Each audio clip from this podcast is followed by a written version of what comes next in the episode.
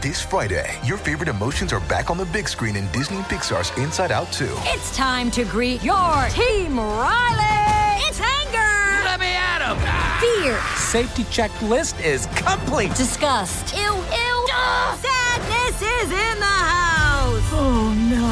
Hello, I'm anxiety. I'm one of Riley's new emotions. Disney and Pixar's Inside Out 2. There's a part two. We're going! Rated PG. Parental guidance suggested. Only in theaters Friday. Get tickets now. If you've got a thirst for knowledge that never quits, Brightside Podcasts are just what you need. Whether you're into recent discoveries, space exploration, true stories, or useful tips for self improvement, psychology, gadgets, or just your day to day routine, there's something for everyone. A mechanical watch doesn't have a battery, circuitry, or microchip. Instead, it has a special mechanism to measure time.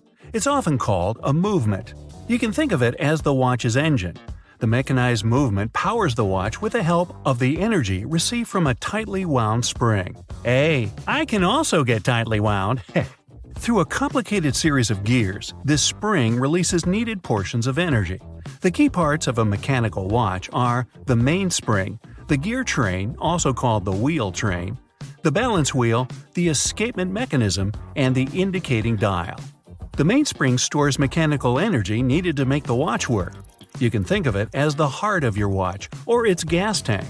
It looks like a steel spiral ribbon. If you took your watch apart, you'd find that this spring lies inside a cylindrical barrel. The outer end of the mainspring is fixed to this barrel. When the mainspring is all wound up, like I get sometimes, the barrel has to unwind. That's where the force for the movement is taken from. To store energy into the mainspring, you need to wind the crown. That's a part of the watch's winding mechanism. The crown gets pulled out when you need to set the time and is pushed in when you want to wind the watch. You engage different gear sets depending on what you want to do. The crown has a stem attached to it. This stem is equipped with a gear called the castle wheel, or simply the clutch. This part has two rings of teeth, like certain kinds of sharks. When you push the stem in, the outer teeth move and turn the ratchet wheel. It's positioned on the top of the mainspring barrel. And when the ratchet wheel moves, it turns the shaft with the mainspring's inner end fixed to it.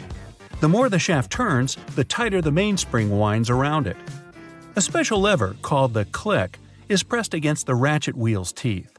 It ensures that the ratchet wheel rotates only in one direction.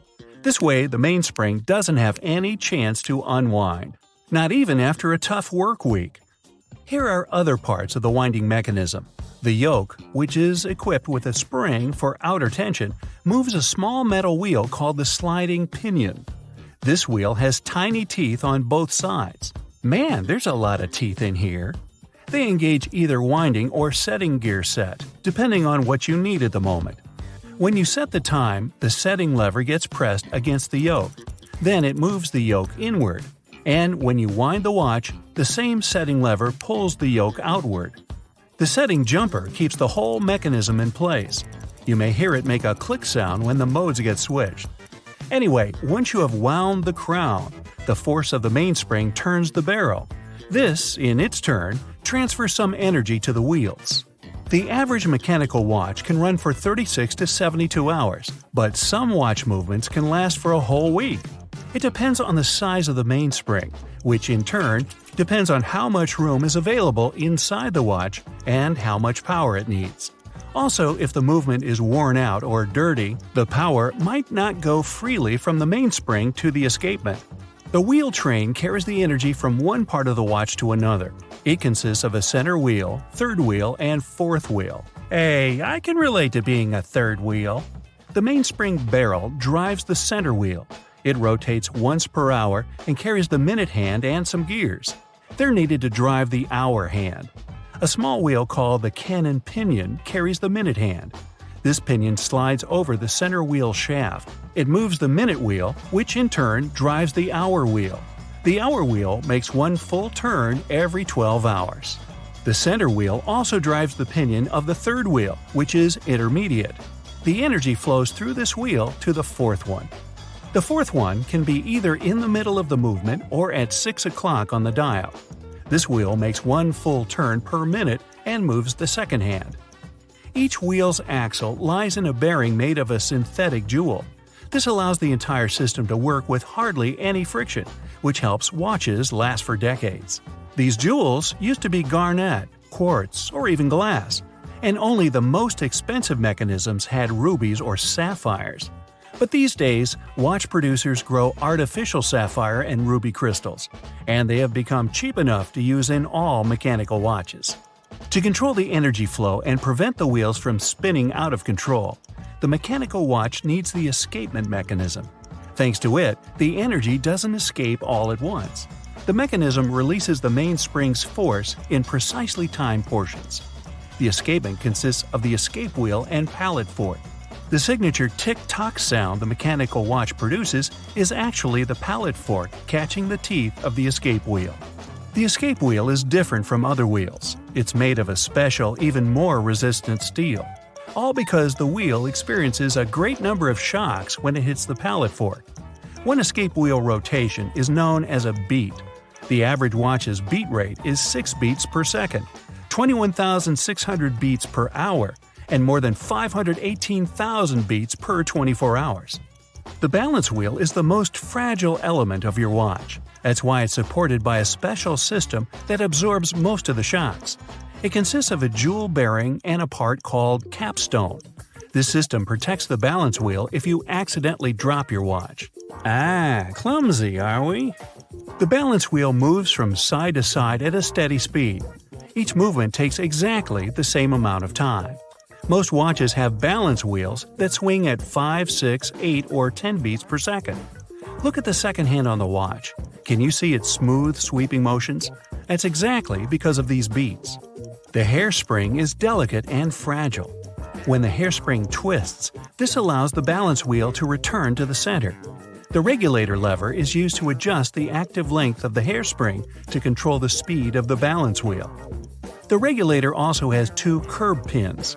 They curl around the last turn of the spring and hold in place the part of the hairspring that's behind them. In other words, the position the curb pins are in determines how long the hairspring is. If you slid the pins higher up the spring, this would shorten its length. The wheel would move back and forth faster, and the watch would run faster too. Both the hairspring and the balance wheel are the heart of the movement. These two elements are responsible for measuring time. The indication dial is the watch's face. It's equipped with two or three rotating hands. This part is what you see and use to tell the time.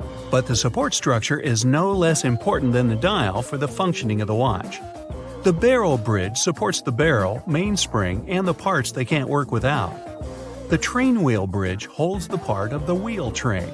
The balance bridge holds the regulator with the balance wheel and the main plate is basically where all the movement's parts are mounted. That's how all these elements work together. The crown winds the mainspring. Its power is transferred to the balance wheel through several gears. The escapement releases the wheels, and they travel forward every time the balance wheel swings and moves the watch's hands at a constant speed. Some mechanical watches have complications. That's what additional functions are called. One of such complications can be automatic or self winding. In this case, you don't need to wind your watch with the help of a crown. Instead, a special device with a rotating weight mechanism winds the mainspring automatically when you move your wrist. This special mechanism is usually a half circle weight that uses both gravity and your motions to wind the watch. And that winds up our story, huh?